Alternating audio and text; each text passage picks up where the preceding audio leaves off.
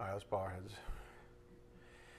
Dear Heavenly Father, thank you so much once again for this tremendous opportunity to gather together as family in the unity of faith, Father, a faith that you've given us by grace as an expression of your love. Father, thank you so much for the completed canon of Scripture, for this is what we are prepared to dine on this evening, and we're so very grateful for its presence in our lives, Father, its availability to us. May we never become familiar with it, but rather embrace it for what it truly is, an expression of your grace and your love. Father, we pray for those in our congregation that are still ill, that earnestly desire to be here with us this evening, and that your will be done, of course, but that you heal them readily so that we might fellowship with them again sometime soon. Father, we pray also for those still lost in this world, that we might be given an opportunity by your grace to evangelize them so that we might rejoice the way the angels rejoice even with yet another saved soul. Father, we're most grateful and thankful, of course, for your Son's work on the cross to cancel out that debt against us and make an evening like this even a reality. We're so very grateful. We just ask for your blessings on this evening's message. May it be edifying for our souls. We ask this in Jesus Christ's precious name. By the power of the Spirit, we do pray. Amen. Again, what is repentance and who gets to define it? Part 18. We need to get back to our primary course of study now, so we can close up shop and move on. And I was thinking about that this morning when I was preparing. For the record, I have no idea where the Spirit's about to take us, and I find that very exciting, frankly, because there's just so many things that we could study out in detail. So I'm really excited. I am hopeful, though, of one area personally, but you know how that goes. If I mention it, I will surely be shamed and humbled. He'll just show me that I'm just a servant. I'm just a waiter going back to the kitchen and picking up whatever meal is appropriate for all of you. So I was thinking about that, and I say, let's just do as our Lord Jesus Christ suggested and focus on today.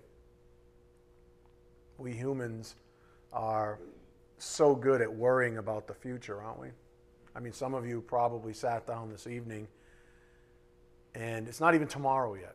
It's not even after class yet, and your minds are preoccupied with things that are in the future. And you know what the one constant about the future is? It hasn't happened yet. You have no idea. You could step off the, God, hopefully this doesn't happen. You could step off the curb over there, trip, twist your ankle, and end up at the hospital. And your plans are all ruined. Go to Matthew 6:24. Some of you are much more worried about, you know, financial things, as if God can't take care of you.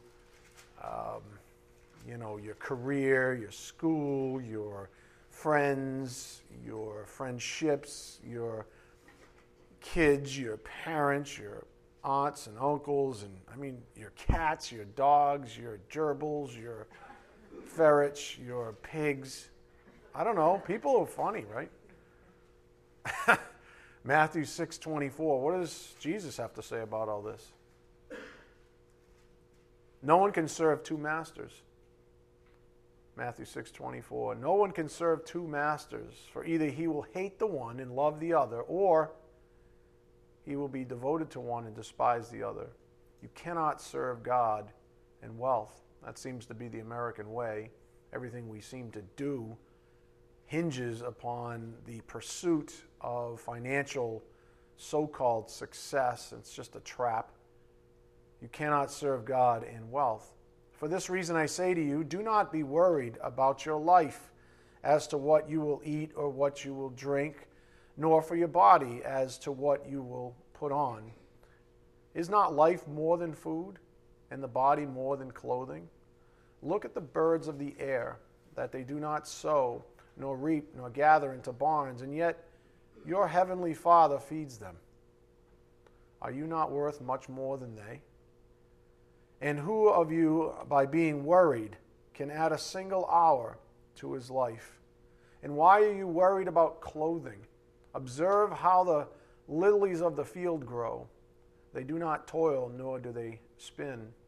Yet I say to you that not even Solomon in all his glory clothed himself like one of these. But if God so clothes the grass of the field, which is alive today and tomorrow is thrown into the furnace, will he not much more clothe you, you of little faith? Do not worry then, saying, what will we eat, or what will we drink, or what will we wear for clothing? For the Gentiles eagerly seek all these things, for your heavenly Father knows that you need all these things. But seek first his kingdom and his righteousness, and all these things will be added to you. So do not worry about tomorrow, for tomorrow will care for itself. Each day has enough trouble of its own. Pretty sound advice from the wisest man to ever walk the face of the earth. Do not worry about tomorrow, for tomorrow will care for itself. Each day has enough trouble of its own. Who can honestly say that at some point in this day, you didn't worry about tomorrow? It's just a habit. It's a debilitating, excruciating at times habit that is one of our worst as human beings, because as I said at the start of class, and as Jesus is plainly stating here, you don't even know what tomorrow brings. And what are you worried about anyways? God's going to provide. Either you have that as faith or you don't. So the reason I read that, rather than guessing where the Spirit's going to take this congregation next, let us do this simple thing and settle into this evening's message and see what he's got in store for us this fine day. If you recall, the last two series, the first being a 17-part series on what is good and who gets to define it, and our current 18-part series so far on what is repentance and who gets to define it. In both series, we've been learning about good definitions and how important they are to our spiritual lives. We've also seen how fundamental good definitions are to the gospel itself. And we're seeing the workings, if you would, of the god of this world, Satan, and how he doesn't necessarily always launch a frontal assault on the gospel, because most of us are wise enough to say, get out of here. What he does is he takes the side routes. He flanks us by chipping away or eroding at our definitions for certain things that are really the underpinnings of the gospel: grace, love, mercy, salvation, forgiveness, all these kinds of things. And so Satan's smart enough to do that. And so God, the Holy Spirit's been blessing us with these lessons that really are ferreting out what good definitions are to the gospel even. And in particular, how a single bad definition, for example, grace or love, you choose, can undermine the gospel truth. How a single bad definition can undermine the gospel truth. A perfect example of this is with the definition of grace. God's grace expresses itself, as we know, through mercy and love. And sometimes that love is a difficult pill to swallow. And that's what makes a church like this, frankly, unpopular. Because we're not afraid. I'm not afraid to lead you in love. I'm not afraid to tell you the absolute truth as it stands in Holy Scripture. It may be offensive. It certainly will be offensive to your flesh. This we know. But what am I supposed to do? Shrink away to my own shame? Am I going to represent Jesus Christ or not? Sometimes love is tough, and sometimes it's a difficult pill to swallow. But let me ask you a little array of questions. Is it more or less loving to tell a person the whole truth? Go to Galatians 4:16. Galatians 4:16. The question on the table right now is it more or less loving to tell the person the whole truth? as opposed to, let's say, part of it. Because part of it would be more palatable. Part of it would make it more digestible for most humans. And isn't that what we're in? Aren't we in the game of trying to get people through those doors, trying to get people in the church? Profession of faith is not possession of it. That's what the Spirit's been teaching us. There's a lot of gum flapping out there in Christian churches. Oh, I believe in Jesus Christ. Do you? Because there's actually evidence of saving faith. And some might call it out as a transformed life even.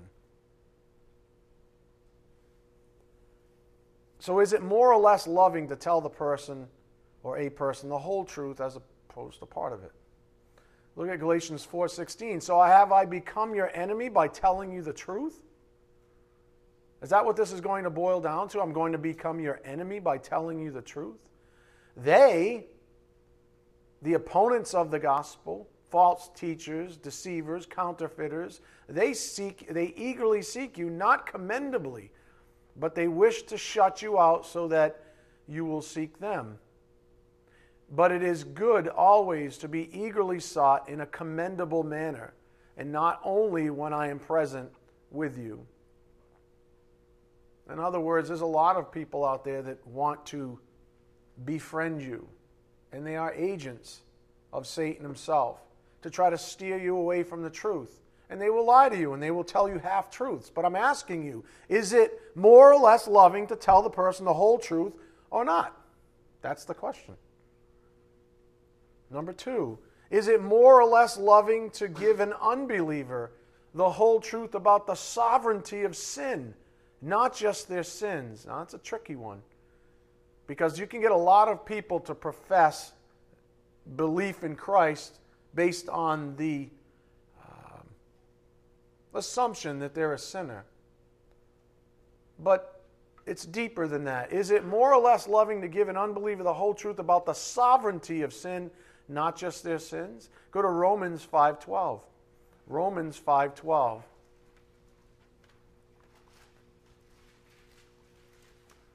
Sometimes love is unpopular, frankly. If you're a parent, you know this in spades. We're often, especially in the teen years, we're very unpopular. Romans 5:12, therefore, just as through one man sin entered into the world, and death through sin, and so death spread to all men, because all sinned.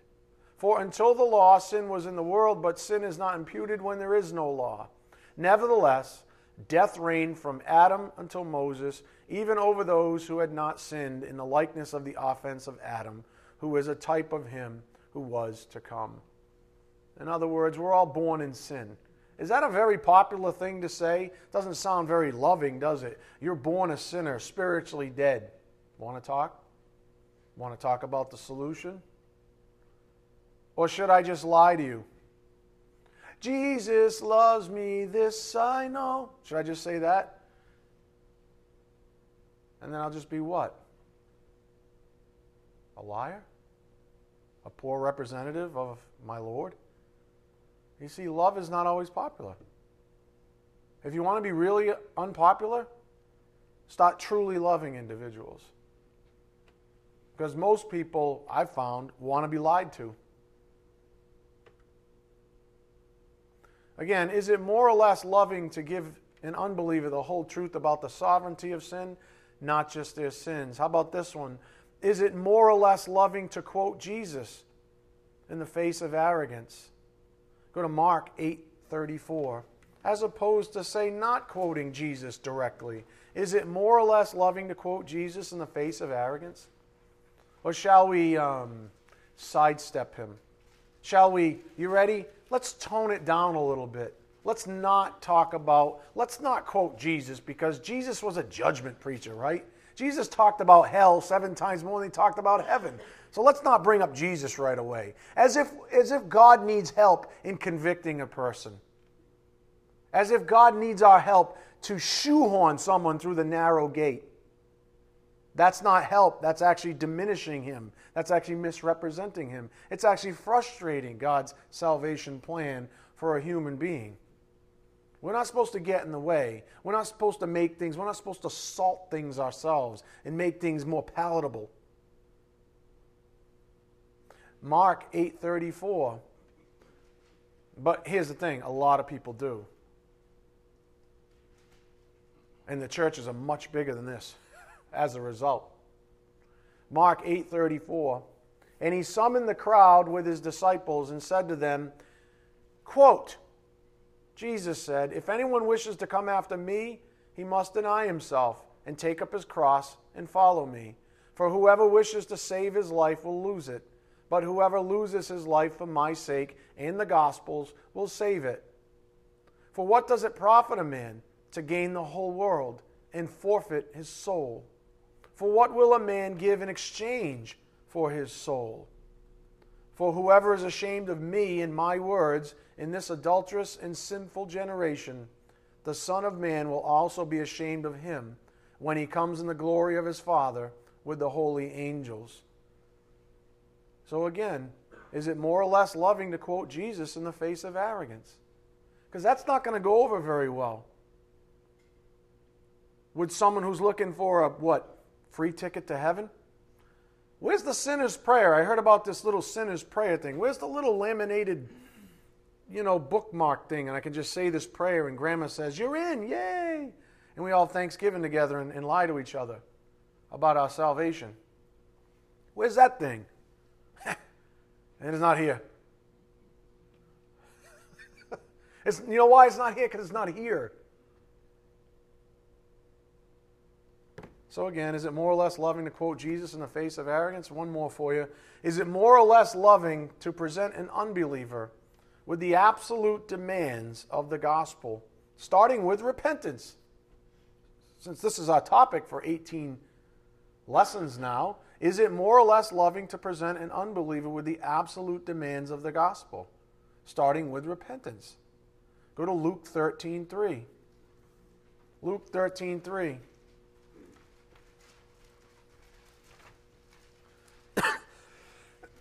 This should be red letters, right? Luke 13:3. Nice and simple, not Pastor Ed. Luke 13:3. What does it say? I tell you no, but unless you repent, you will all likewise perish. Any questions? Unless you repent, you will all likewise perish. So just to summarize, up here on the board again, is it more or less loving to tell someone the whole truth or not? Inform an unbeliever of their enslavement to sin or not? Quote Jesus in the face of arrogance or not? Or present the absolute demands of the gospel, for example, to repent or not? Which one is more loving? I can tell you, which one's harder? This is. This is harder. It's a lot, quote, easier to lie to people. Obviously, anyone who's being honest about the contents and the context of the Bible quickly realizes that true love, not man's perverted version of it, does all of these things. And with a joy set before it. It may not always be pleasant. There are many times, the people in this audience right now who have been in front of this pulpit the longest, still to this day, if I preach a certain topic, go like this. I can see it in it. They don't necessarily do this anymore because I keep saying they're doing this, so everybody's like, I better not do that. So they sit on their hands, they do something else. Everybody has a tell. I'm serious. All of you have a tell. And I know when you're getting a little squeamish. Everybody's like, not me. I'll just start wearing sunglasses. Be like one of those poker players on TV. True love does all these things. It's not always easy. It's certainly not always popular. But it's righteous. This is a very difficult fight we are engaged in, my friends. And speaking of difficult commissions, just as a side note, I want to share something with you, and I don't want you to think this is about me, even though it has everything to do with me. It's just a side note. I'm going to give you a little glimpse into my life and the import of standing behind a pulpit this way. After class on Sunday, the Spirit had me pondering something I said from the pulpit, followed by some Holy Scripture. And it caused me to do a little soul searching and even some scriptural analysis to see if I was out of line. So allow me to share. First, I said something like, quote, "I'm a pastor because I have no choice." And the lingering implication is that I'd rather be doing something else. Right? I mean, if you just extend that a little bit. I'm a pastor because I have no choice. I have no other choice, in other words. And so the lingering implication was that I'd rather be doing something else. And I don't want any of you to ever think that about me. Unless he says, stop doing this, I'm going to go to my grave doing this. I'm probably going to be like 105, and my dentures are going to be falling out. And you guys are going to, I'll be drooling, and you guys will be stuck. I don't want you to think that about me. While I may share my exhaustion, I have a true joy set before me. But, again, I'm just being open. After saying that on Sunday, I had to check myself against the Word to ensure I wasn't speaking or even acting out of line. The verse I prayed on was 1 Peter 5:2, and it came up on Sunday, if you remember, up here on the board. Shepherd the flock of God among you, exercising oversight, not under compulsion, but voluntarily, according to the will of God, and not for sordid gain, but with eagerness. And that hit me. And I said, you have to do a little soul searching. I had to ask myself very honestly in the presence of God, do I do this thing under compulsion? And the answer is yes, but not the kind that Peter was writing about. Peter was writing in context to individuals who were acting as pastors because of external stimuli like family or tradition or intellectualism or prestige even, etc. My compulsion is from God the Holy Spirit, and that's a good thing. So I just wanted you all to know that I take this office so very seriously, never for granted or out of ungodly compulsion. And though you may hear me say things out of frustration, please think of Jesus when he said something similar. Matthew 17:17 up here on the board. And Jesus answered and said, "You unbelieving and perverted generation, how long shall I be with you? How long shall I put up with you?" Signed, Jesus. So I don't feel so bad. I don't, because he was compelled for righteousness' sake, as I am. But I'm just letting you know, I don't want you to think that when I say I have no choice, that I'd rather be doing something else. Fair enough? All right, back to our summary of... And that's my life, by the way. You see, my life doesn't end here. I don't get to study and then teach and go home, and I'm like, oh, what's on for the game? I get haunted by things sometimes. Anyways, whatever that's worth. Back to our summary here. Is it more or less loving too? Tell someone the whole truth. Inform an unbeliever of their enslavement to sin. Quote Jesus in the face of arrogance. Present the absolute demands of the gospel, for example, to repent. Every line item on the board is offensive, which makes total sense, given that Jesus, the one the gospel is about, is called the rock of offense. It makes total sense that people are going to be offended with the truth. There are probably some of you right now, listen to my voice right now, say, when is this going to end? I'm already offended. I'm already offended. All I can tell you is that's the way it goes. Your flesh hates the truth. Your flesh is a slave to sin. It likes it. It wants it. It doesn't want to depart from it. And when the truth comes along and says, deny that stuff, and then you can follow Jesus Christ, the flesh goes, that'll be the day.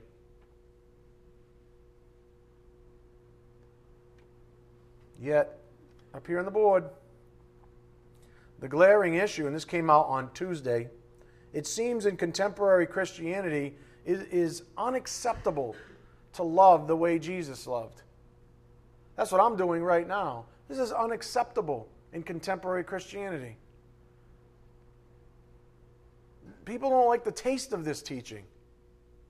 People don't want to hear the truth because the truth runs contrary to their lifestyles. They just want somebody to lie to them, even from behind a pulpit.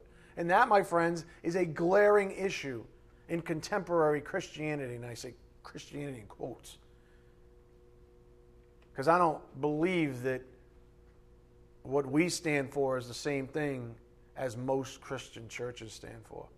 And I'm not trying to be a separatist. I'm not trying to elevate us. I'm just saying that's the way it is, and it's grotesque.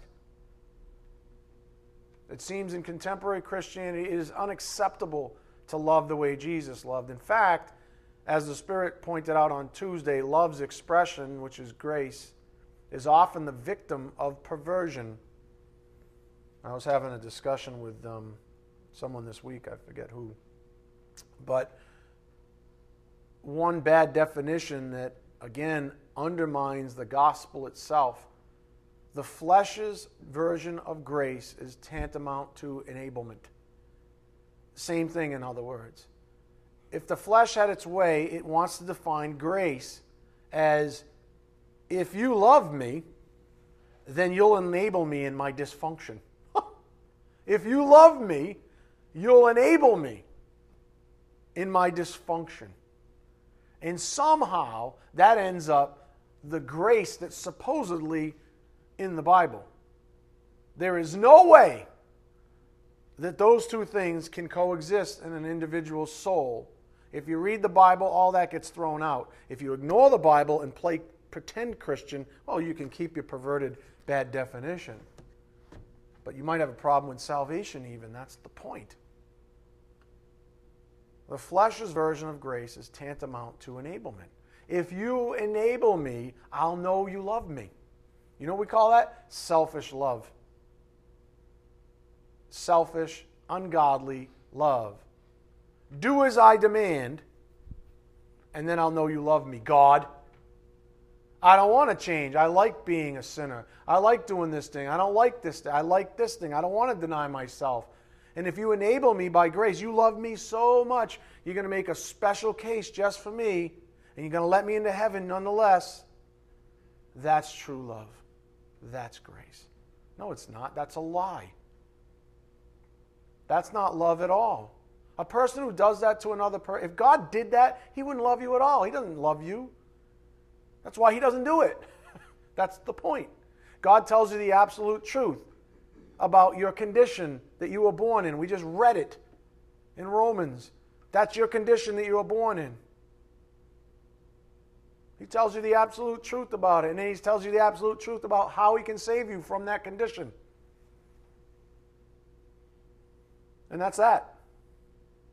But he's not going to enable you to remain in that condition and still somehow save you, because he's trying to save you from that condition. So repentance, which means turn from that condition, must be part of the gospel. But that's not popular. People would rather have a perverted definition of grace, one that's much closer to enablement than it is to actual truth and love. Some of you by now might be saying, I don't know, it's possible, I know you pretty well, aren't we straying a little off the beaten path here regarding repentance with all this stuff on bad definitions? Aren't we kind of straying a little bit? The answer is not at all. In fact, we are honing in on the fundamental issue with each passing lesson. Up here on the board, the underlying truth. Perversions to grace, mercy, love, repentance, salvation, etc., are symptoms. Now I need you to chew it. This one's going to take you a little while, probably. Give you something to think about this evening and over the weekend. Perversions to grace, mercy, love, repentance, salvation, etc. are symptoms of a much deeper, more insidious issue. That issue is arrogance, which usurps God's sovereign right to be who He is. He says, this is who I am. This is my plan to save you. Well, I don't like that plan. So I'm going to pervert grace. Now, grace is something like enablement. I'm going to pervert mercy so that it gives me a license to sin. I'm going to pervert love so that I can be the most selfish lover on the planet and claim to be abiding in God's love. I'm going to pervert repentance even. So that's just a mental thing. Oh yeah, I guess I'm a sinner. I'll turn from it.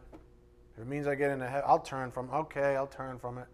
I'll make it a mental thing, not a heart issue, not a whole person issue. I'll just turn it into some watered down definition that I can just claim I've done.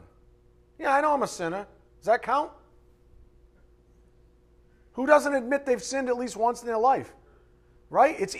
All right, let me put this in plain language. Is it not really easy to get somebody to profess faith even? To profess Jesus Christ? To profess repentance? Isn't it easy to get somebody to say, are you a sinner or not? Have you ever lied to your parents? Yeah. I mean, I never did, but you sinners did. Right, Mom? It's easy to get somebody to profess, oh yeah, I'm a sinner. But that's not repentance. That's the whole point. Saying you're a sinner and admitting you're a sinner is not repentance. Is that part of it? Sure. You're never going to repent if you don't understand you're a sinner. Repentance means the whole person rejects that and says, I don't want that. I'm not willing to forfeit my soul for that for all of eternity. I don't want that. I want Him. That's not just saying I know I'm a sinner. Can we get on to the good part? Where's my free ticket? That's a symptom. It's a symptom of arrogance. It's a symptom of a person who says, yeah, I see you, God, but you know what? I'm a captain of my own ship. Thank you very much. I'll use you when I need you. You know, when the hits the fan and I'm down and out, and I swear I'll go to church more often. I swear I'll do that thing. And then when I'm done, I'm done. I swear I'll read my Bible. Get me through this one thing as you're hanging off the porcelain. Nobody's ever been there? Nobody? Kathy, you're laughing the loudest. That's what arrogance does. It plays games. It's not interested in the truth. It's not interested in God's sovereignty because it wants to be its own sovereign. That's the whole point with arrogance. So the point of the board may take a while to chew on, but I can't say it much differently. I just don't want any of you thinking we are stalling, let's say, unnecessarily in our lessons on repentance, because we are not. The reason why some of this is difficult to, quote, see is because the God of this world has done a masterful job infiltrating the churches even. That's why this fight is upon us. This is not a fight outside the churches. This is a fight in the churches. The ones with the big steeples with a cross on the top or on the side of the wall, or that say, I'm a Christian, and everybody walks in and out on Sunday mornings with a T-shirt under their dress shirt that says, I'm a Christian.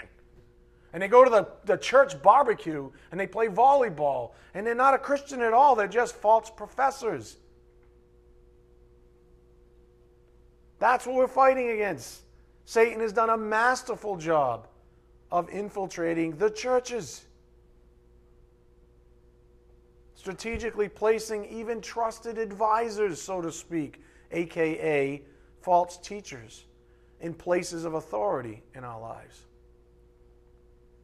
And some of us, let's face it, some of you are like, yep, been there, done that, was duped. Some of us even got off track for a time, which, again, makes sense given Holy Scripture's warning up here on the board. I'll give you the New King James Version of 2 Corinthians 11, 14 to 15. And no wonder, for Satan himself transforms himself into an angel of light.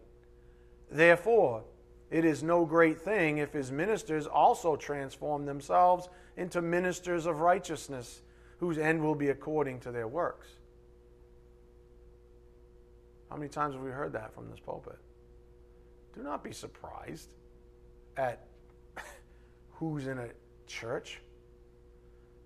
Do not be surprised at people who have the audacity to stand behind a pulpit, let's say with a cross on it, and say, I'm an under-shepherd of Jesus Christ.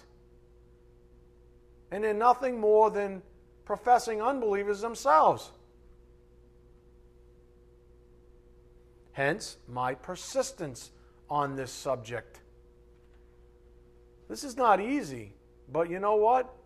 It's all for you, to protect you, as Peter warns us. Go to 1 Peter 5:8. 1 Peter 5:8. You know, I can't protect you personally much more than feeding you. But what is it that protects you? It's the Word. The Word imparted is what protects you ultimately. And again, I'm just a bus driver saying, hey, chew on this for a little while, chew on that for a little while, be aware of this, take in this scripture, see that scripture right there? Those are the things that protect you. 1 Peter 5:8, be of sober spirit, be on the alert. Why? Your adversary, the devil, prowls around like a roaring lion, seeking someone to devour. Now, that may sound grotesque, but that's exactly what it is. Seeking someone to devour. He doesn't want to nibble on your toes. Do you understand? This isn't this isn't like a little romantic escapade. He wants to devour you.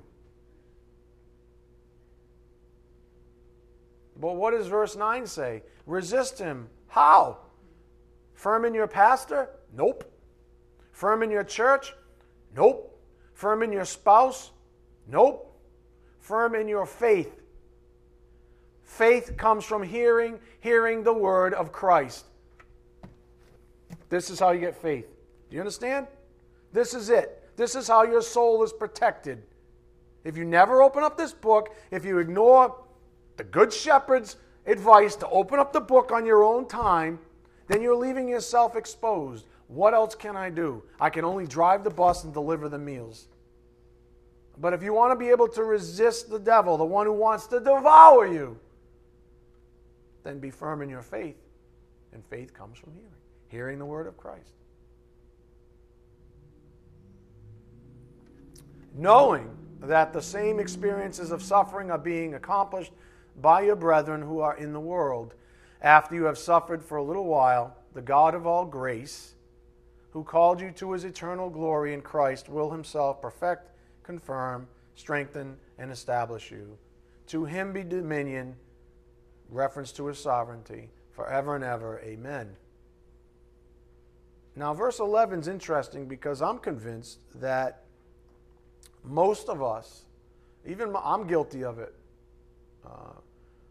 often, more often than I'd like to admit, I guess, but I'm convinced that most of us skip right over the closing marks like that. We're like, oh, that's how he always ends, right? Oh, grace and mercy be to you.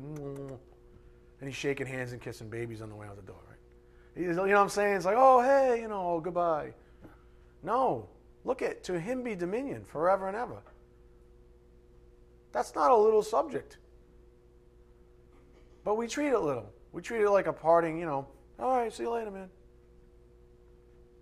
Up here on the board. To him be dominion forever and ever. Amen. Peter reminds us that God is sovereign and there is no other like him. Though that is Satan's great desire, I will make myself like the Most High, said Satan. Isaiah 14:14. The sons of disobedience, Ephesians 2:2, share the same objective as their father, the devil, John 8:44. They're not interested in the sovereignty of God. They're interested in collecting for themselves like the rich young ruler, what must I do to obtain eternal life? What's the next conquest? You see, because I'm a pretty self-made man up here. God to me is just another conquest. Heaven to me is just another conquest. I'm a self-made man. Look at my life. Look at my trophy wife. Look at my trophy car. Look at my trophy house. Look at my trophy everything. Look at my toupee. Look at my false teeth. Look at my plugs. Look at my, what? $6,000 purse, ladies.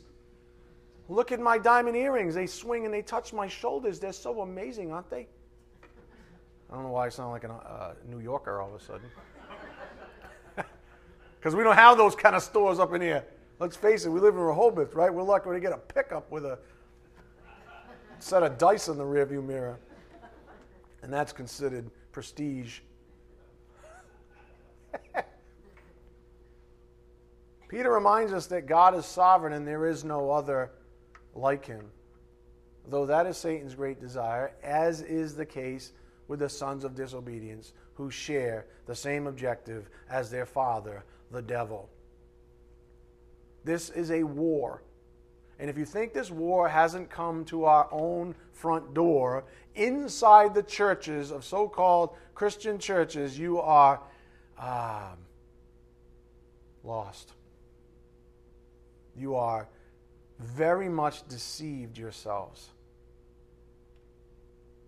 Again, to our previous point up here on the board, the underlying truth, perversions to grace, mercy, love, repentance, salvation, etc., are symptoms of a much deeper, more insidious issue. That issue is arrogance, which usurps God's sovereign right to be who he is.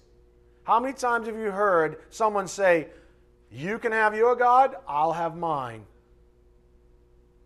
I'm not going to say you can't have your God, but you have to let me have mine. And in my head I'm saying, yeah, mine is the true God of the universe, yours is the God of this world, Satan himself, or some variant, or some agent of his. But he's not my God. He's not the God of this Bible. I'm afraid to think about how many people have different gods that claim this is the good book in their life. I'm afraid to think about that. I don't know how they arrive at it, you know. Well, I do. You ready? This is what they do. Wow, that's a nice looking book. Let me put it over here so it can collect some dust. Let me put my coffee on there every Sunday morning. Let me put my foot up there that has a slipper on it while I'm watching the football game. No, now it's getting in the way. Then it migrates over to a shelf. And then when, you know, the Far Side magazine and, you know, Dilbert and all those things stop pushing, oh, there's only so much shelf space. All right, let's put this up on the top shelf. Okay, now I want to have a hanging plant because my wife's into hanging plants now, right? Now it goes into the garage and then ends up in storage somewhere.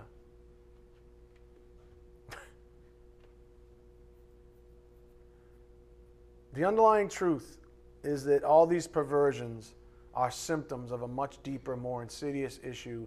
That issue is arrogance, which usurps God's sovereign right to be who he is. If you do not seek diligently, if you do not seek the kingdom first, then your God can be whoever you want him to be.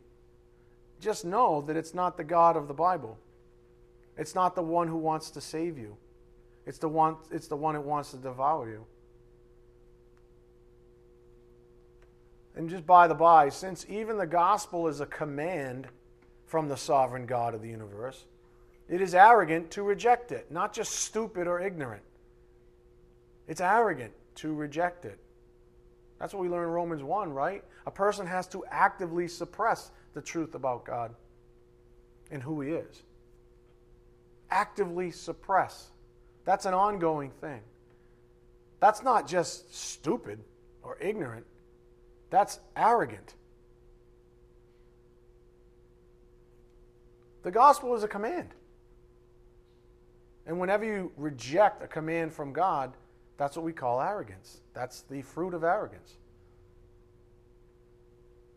But arrogance is, let's say, slippery enough to sidestep it directly and subvert it in other ways. It's analogous, I was thinking about it this way, maybe this will help.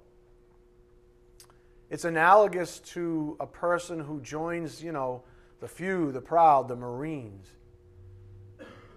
and yet their heart is with the uniform and not the mission. They just want to look good. Why'd you join the Marines? Because they got the best uniforms, come on. Right? I just want the uniform. Well, suit up, soldier, time to go to war. No. I was never interested in the mission. I didn't want to actually die for my country. I just wanted to look good. I just wanted to get all the credit. I just want to say that I believe in Jesus Christ. I just want to say that I'm a soldier for Christ. I don't actually want to be one. Because to be one would be to be expressed what Jesus said. Greater love is no one than this, than to lay down his life for who? For his brethren, for his friends, for others. I don't want that. Come on. I don't want that. I just want to wear the uniform. Rip my college shirt off at the barbecue. Dun-dun-dun, I am Christian. Make a few dives in front of the ladies. That's volleyball, right? Listen, I'm 5'9" on my best day. You think they got chosen for volleyball very often? Give me a break. Jim, we're not all 6'5". Arrogance is slippery, but it is. It's analogous to a person who says, give me the uniform, but not the mission. Up here on the board. Arrogance likes the idea of a peaceful life, but rejects the one who offers it. Just same thing, stated a different way. Arrogance likes the idea of a peaceful life, but it rejects the one who offers it. Instead, it tinkers, let's say, with the fundamentals of God's singular salvation, beginning with his gospel. It says, I don't really want it that way. How about a hybrid? How about a hybrid model? I'm going to keep a little bit of the self-life and just enough of the righteous life to get into heaven. How about that one? No. Nope. That's the way arrogance is. It doesn't always leave a whole good thing behind. Rather, it picks and chooses the pieces it likes and constructs its own stairway to heaven. You Led Zeppelin fans. And then up here on the board, arrogance believes what it wants to believe. Arrogance believes what it wants to believe. And when it believes it long enough, the Bible says that there's a state for human beings called the hardness of the heart. It can believe a lie so long that God will say, okay then. Live in it. Okay then, have it your way. And he may even impose judicial blindness or judicial deafness to where a person can't see or hear anymore. And it's a done deal. It's signed, sealed, and delivered. They chose to reject the holy God of the universe that tried every which way to save them. And they said, no. It's more important to me that I preserve my self-life. It's more important to me that I remain in the condition in which I was born, because I reject having to deny all that just to receive saving faith in Jesus Christ. I reject that. And God says, okay then. Don't ask me where that is in someone's life, because I don't know. That's between them and the Lord. But I know what the Bible says. At some point, hardness of the heart, callousness even. I think I've taught you the Greek on that in the past. Callousness even, a toughness of the heart. It becomes impenetrable. And God says, okay then, you're deaf, you're blind. Go on your own way. Sentence is secured. Now, the difficulty in the churches for arrogance is that very often, like you have right now, Sitting smack dab in front of it is the Holy Bible. Now, an arrogant person can either read it honestly, be humbled, and be delivered, or they can do what others seem to be doing in contemporary Christianity.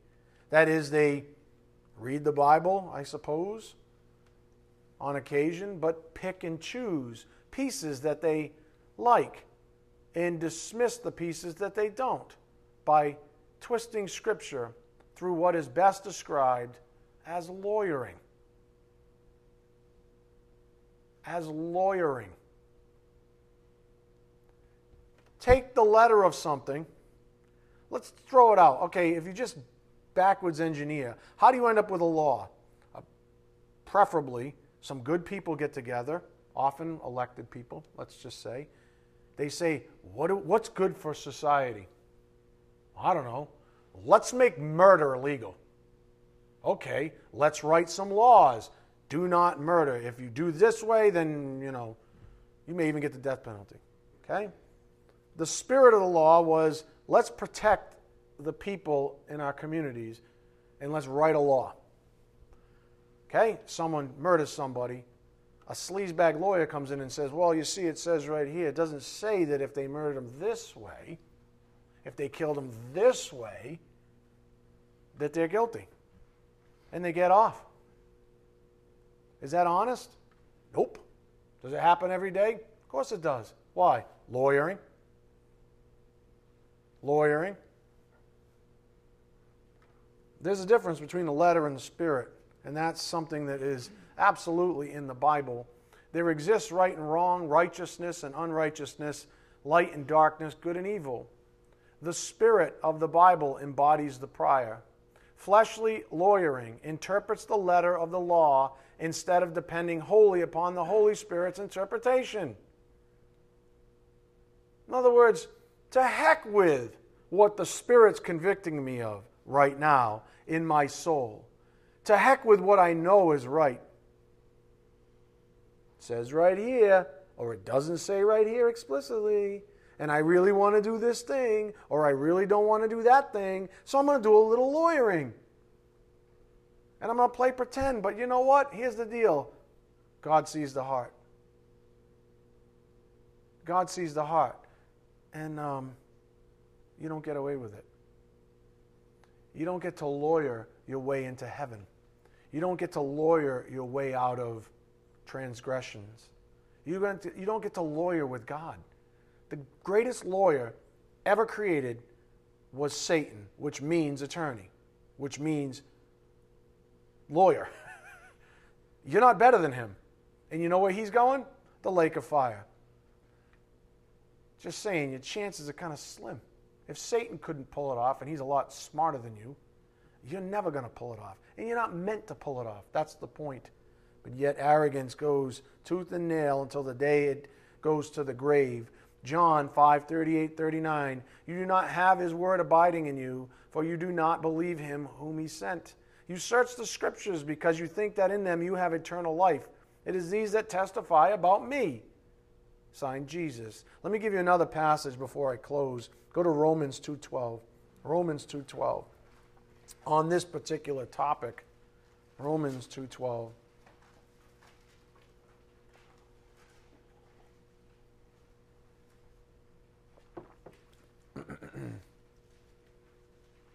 Romans 2, verse 12. Now try to see the forest through the trees here. There's some other contextual things going on. Romans 2:12. For all who have sinned without the law will also perish without the law, and all who have sinned under the law will be judged by the law. For it is not the hearers of the law who are just before God, but the doers of the law will be justified. For when Gentiles who do not have the law do instinctively the things of the law, these not having the law are a law to themselves, in that they show the work of the law written in their hearts, their conscience bearing witness, and their thoughts alternately accusing or else defending them. On the day when, according to my gospel, God will judge the secrets of men through Jesus Christ. But if you bear the name Jew and rely upon the law and boast in God, and know his will, and approve the things that are essential, being instructed out of the law, and are confident that you yourself are a guide to the blind, a light to those who are in darkness, a corrector of the foolish, a teacher of the immature, having in the law the embodiment of knowledge and of the truth. You, therefore, who teach another, do you not teach yourself? You who preach that one shall not steal, do you steal? You who say that one should not commit adultery, do you commit adultery? You who abhor idols, do you rob temples? You who boast in the law, through your breaking the law, do you dishonor God?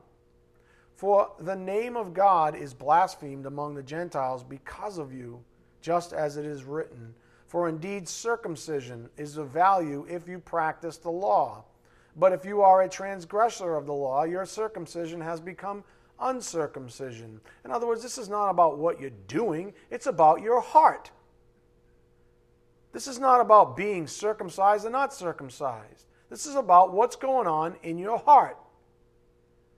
So if the uncircumcised man keeps the requirements of the law, will not his uncircumcision be regarded as circumcision? And he who is physically uncircumcised, if he keeps the law, will he not judge you, who through having the letter of the law and circumcision are a transgressor of the law? For he is not a Jew who is one outwardly, nor is circumcision that which is outward in the flesh. And here's the capstone statement.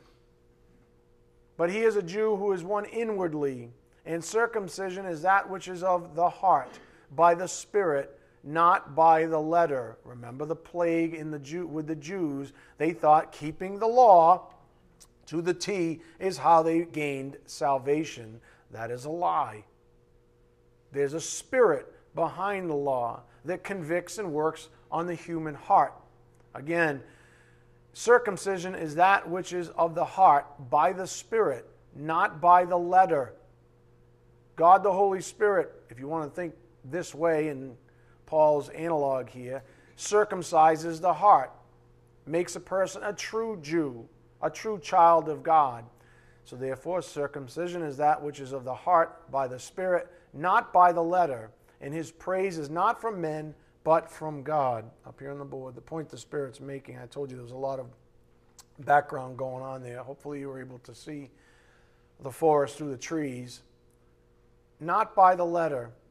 Mental assent to the letter of God's law is void of divine substance. God changes a believer's heart, not just his mind about Holy Scripture. This is true circumcision. Repentance is a perfect example to ponder. Jesus Christ said, repent. His apostles, his disciples said, repent. How many times have I said it from behind this pulpit? What is that to you? Is it just something you can say, yep, I'm a sinner, I guess I don't like sin because I'm not supposed to, so now what? Or is it actually a part of the convicting ministry of God the Holy Spirit in that person's life? Is it the Spirit working with a person's heart? Is it conviction, not merely mental assent? Because that's what lawyering is all about. It looks for loopholes. It looks for advantages based on the letter. But the Spirit is behind the letter, my friends. And that's what counts, because God sees the heart. Again, mental assent to the letter of God's law is void of divine substance. God changes a believer's heart, not just his mind about Holy Scripture. This is true circumcision. And repentance is a perfect example to ponder. And I'll leave you with this. For example, there are some who say that repentance is merely a change of mind. However, the Spirit's taught us over and over again through the Word, repentance is a heart issue, not just a mind one. Repentance is a heart issue, not just a mind one. Again, we'll just continue with what is repentance and who gets to define it. Let's bow our heads. Dear Heavenly Father, thank you so much for this wonderful opportunity to gather together as family, to fellowship this way, to break bread, the very bread of life, that is the Word of God. We just ask for your blessings as we take what we've learned out to a lost and dying world, Father, that needs it so desperately. We ask these things in Jesus Christ's precious name. By the power of the Spirit, we do pray. Amen. Thank you.